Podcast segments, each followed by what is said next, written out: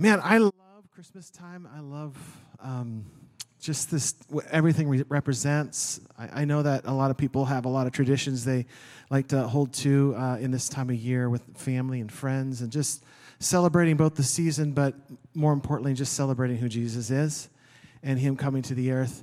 And, you know, sometimes we can get um, the, the real and true message of what Christmas is can get lost in the shuffle of life.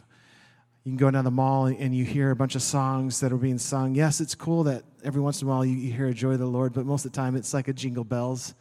And you turn on the, the TV or the movie Hallmark channel and you'll never hear mention of Jesus or anything like that. And don't get me wrong, the Hallmark movies are fun, especially a, a Princess for Christmas. It's one of my favorites.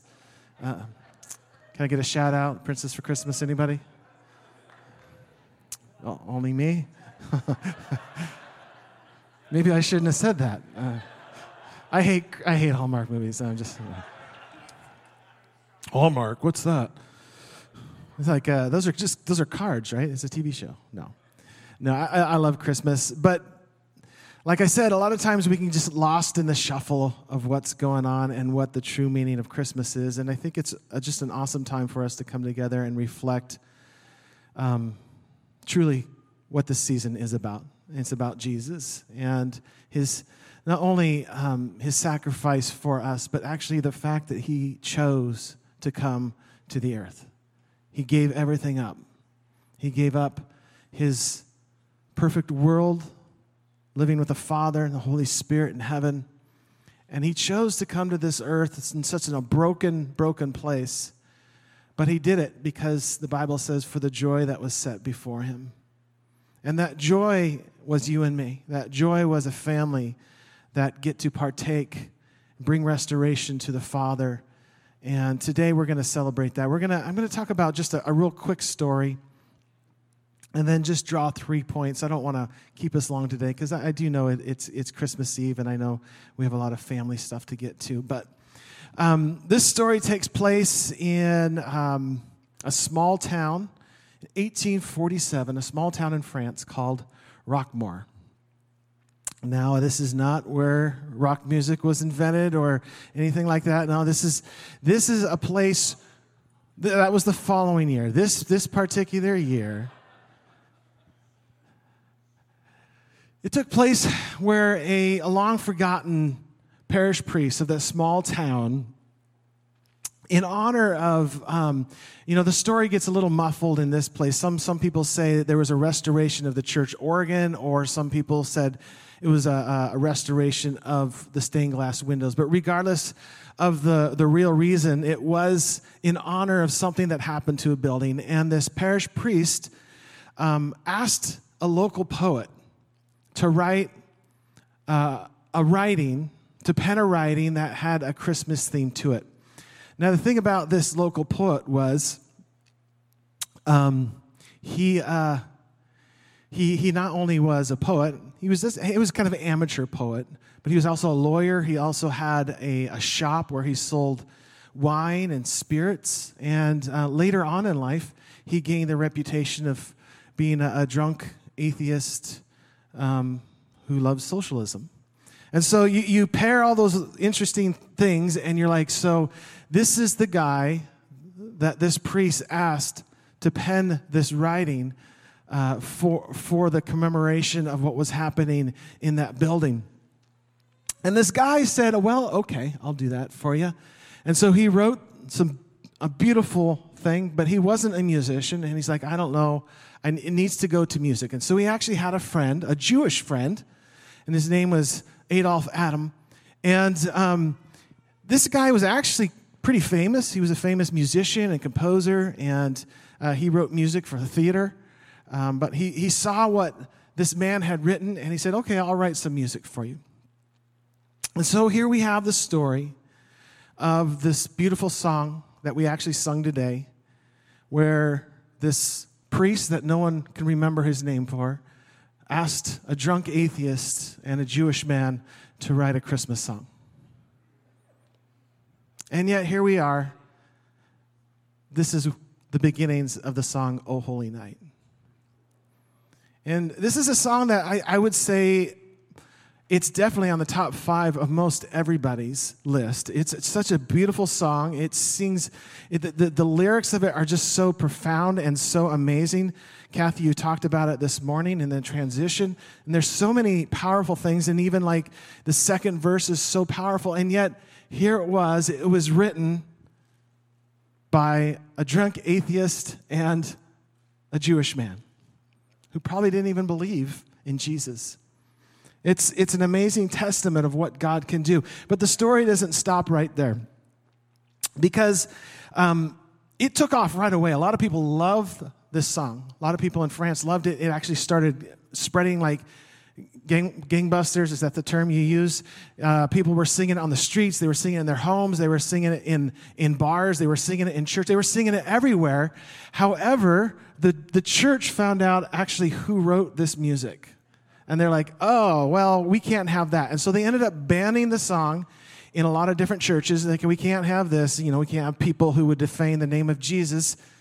And so they said, no more, no more singing. Um, and they thought that would stop it, but it didn't. About a decade later, there was a man in America. He was a famous writer. His name was John Sullivan Dwight. He was also an abolitionist. And for some reason, he found out about this song. And there was something, especially that second verse, that speaks of um, our, the slave being our brother. And, and we know what was happening in America at that time. And this, this verse spoke so much to his heart. He actually introduced it to America. And from there, it just spread like wildfire in America and it took off, especially uh, during the Civil War in the North. Because, uh, like I said, that second verse was so powerful. Meanwhile, back in France, people kept singing it even though the church didn't want it. In fact, there was a story um, in uh, 1871, there was a battle that was going on between France and Germany in the Franco-Prussian War. And on the battlefield, one of the men from France started singing "O Holy Night." This is Christmas Eve in, in 1871. And for some reason, everyone heard it, and the Germans heard it as well. And so one of the Germans said, Well, I got a song for you as well. So he started singing a Martin Luther hymn right back to him right in the middle of the battlefield. And there was something that happened that stirred up in their hearts so much that this song just stirred up that they actually put down their weapons for 24 hours and they had peace to celebrate Christmas. Such an amazing thing. And then we have another story in 1906. There's a man named Reginald Fessenden, Fessenden, Fessenden, and uh, he was a, uh, a famous, somewhat famous uh, inventor, and he was also a protege of Thomas Edison. And at the time, he was working on um, the foundations of what became the, uh, the AM radio. And in Christmas Eve in 1906, you could, if, be, if you had a receiver, you heard what he, he did. He pulled out Luke 2 and began to read the Christmas story of how Jesus was born. But as soon as he was done with that scripture, he pulled out his violin, and guess what he played? O Holy Night. O Holy Night was the very first song ever to go over the airwaves. So we see this powerful song that has meant to, so much to so many people. We see how it is weaved throughout history. And there's so many other stories that, that just the significance of, of what God has used this song for, it kind of baffles your mind when you think about how it was started. And there's three points I just want to bring out with this story today. The first point is this, and this may seem a little out of left field, but it's this point. If they aren't against you, they're for you. And why would I say this? Is I actually this actually ties into the message I spoke a couple weeks ago on the spirit of unity that God is calling us in into in this season to walk in. And um, th- this actually, this quote comes from a scripture verse in, in Luke 40. I'm sorry, Luke, uh, Mark 9. And, um, yeah, Mark 9. And the story goes with the disciples, they were. Uh, they came across this guy who was who's casting out demons in the name of Jesus. And the disciples said, Hey, dude, you're not one of us. You need to stop. You do not have the authority to do that uh, you just need to stop. And they, they shut them down. And then they, they felt like, I bet, I bet the master's going to love the fact that we stopped this from happening. So they, they go to Jesus and they say, Hey, Jesus, guess what we did? And he told them, and Jesus like, Dudes, you, you're still not getting it at all. And then he tells them this in, in verse 40 of Mark 9. He says, For whoever is not against us is for us, which is an interesting thought. There's a, a prophetic promise, and there is a um, there's a prophetic potential that lies in the heart of every single man, woman, and child in this earth. And yet, we so quickly disqualify people because of either their rank in life or who they are. And, you know, human history is so full of people becoming disqualified because of certain attributes. And yet, Jesus was speaking to us here a much larger, larger message, and that's this there is the potential for people to extend the kingdom of God that you had no idea that they could. You would think they would be disqualified. You would think this drunk atheist or this Jewish man, what business do they have writing such an amazing song that has lasted for generations and generations? And so, with this, it's important for us to remember not to disqualify people. As we walk down the street and we see that person laying on the street, don't disqualify that person. Just God can do something amazing through them. And another thing that, Kathy, you even touched on today is we disqualify ourselves so often. The thing is, we see our we see everything about us.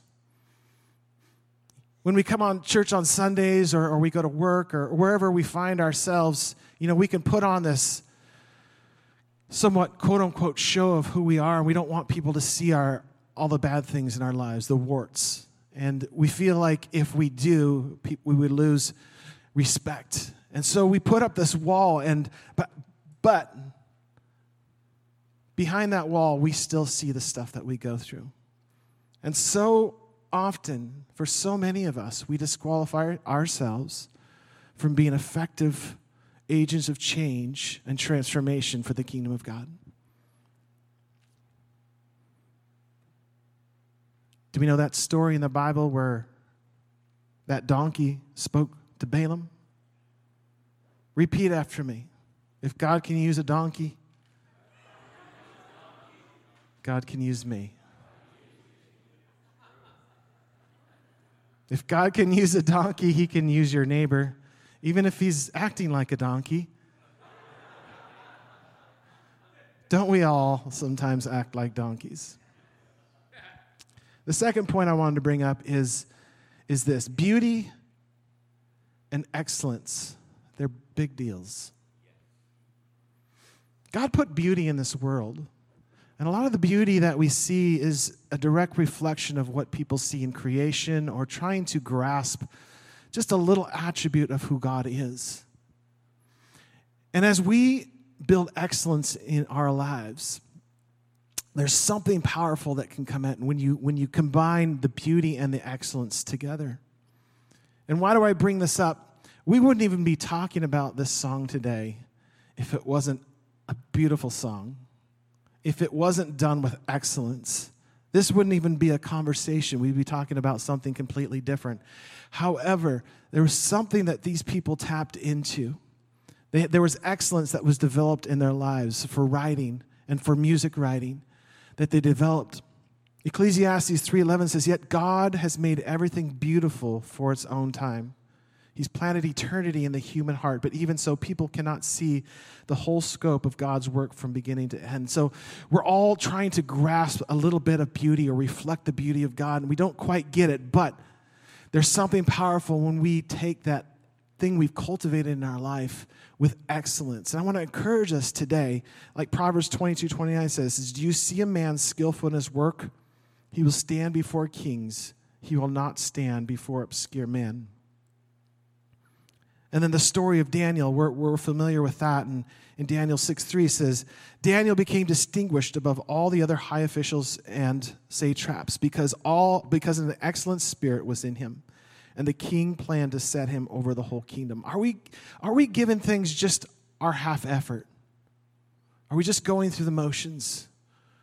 Or do we want to conduct our life with excellence? Do we want to cultivate those things that God has given us and put inside of us? Because when the combination of excellence gets expressed, it, it creates this beautiful thing that people can see and glorify their Father in heaven. The last point I wanted to bring up before we close today is this God's word and his purposes will prevail. God's word and his purposes will prevail. Regardless of what you're seeing around you, the world may be going to hell in a handbasket at times, but I will tell you this God's word and his purposes will prevail. Sometimes we don't understand, but we have to have faith. Just like this song that was written, there were so many things that came against it. The church tried to shove it down. And yet, God's purposes through and this is, this is just a song. This isn't even scripture. This is not even like other stuff. This is a song. And his purposes through this song has prevailed through the generations because it what? It declares the power of God. It declares the good news. It declares the gospel. And his word will not come back void. In fact, Isaiah 55, 8 through 11 says, For my thoughts are not your thoughts Neither are your ways my ways, declares the Lord. For as the heavens are higher than the earth, so are my ways higher than your ways, and my thoughts than your thoughts. For as the rain and the snow came down from heaven, do not return there, but water the earth, making it bring forth and sprout, giving seed to the sower and bread to the eater. And this is the part I want to highlight. So shall my word be that goes out from my mouth. It shall not return to me empty, but it shall accomplish that which I purpose and shall succeed in the thing for which I sent it. God's word will prevail. Isaiah wrote another prophecy that Ted actually read this morning. I'm going to close with this one as well because this is another one of those word of the Lord that went out it proceeded out of his mouth and has been fulfilled, and it will continue to be fulfilled because this is a prophecy of the work of Jesus, which is not done here on this earth. His portion is complete as far as our salvation is concerned, but he's continuing to work in this earth. This is found in Isaiah 6 through 7. For us, for to us a child is born, for to us a son is given, and the government will be on his shoulders He'll be called Wonderful Counselor, Mighty God, Everlasting Father, Prince of Peace. Of the greatness of his government and peace, there will be no end. Say, there will be no end. And he will reign on David's throne and over his kingdom, establishing and upholding it with justice and righteousness from that time on forever. The zeal of the Lord Almighty will accomplish this. Do we believe that today? Do we believe his word will prevail? His purposes will prevail. Regardless of what we're seeing around us, He is doing a mighty work in our hearts, in our families, in our businesses, in our city. And it's our role to just stand with faith, believing that we serve an almighty God. Amen? All right. If they're not for you, or if they're not against you, they're for you. If they are against you, then, then uh, no, I'm just. Don't disqualify people or yourself. It's important. Conduct your life with excellence and just see the beauty that comes out. And lastly, don't give up the faith that God's purposes will prevail. Amen. Let's stand up together.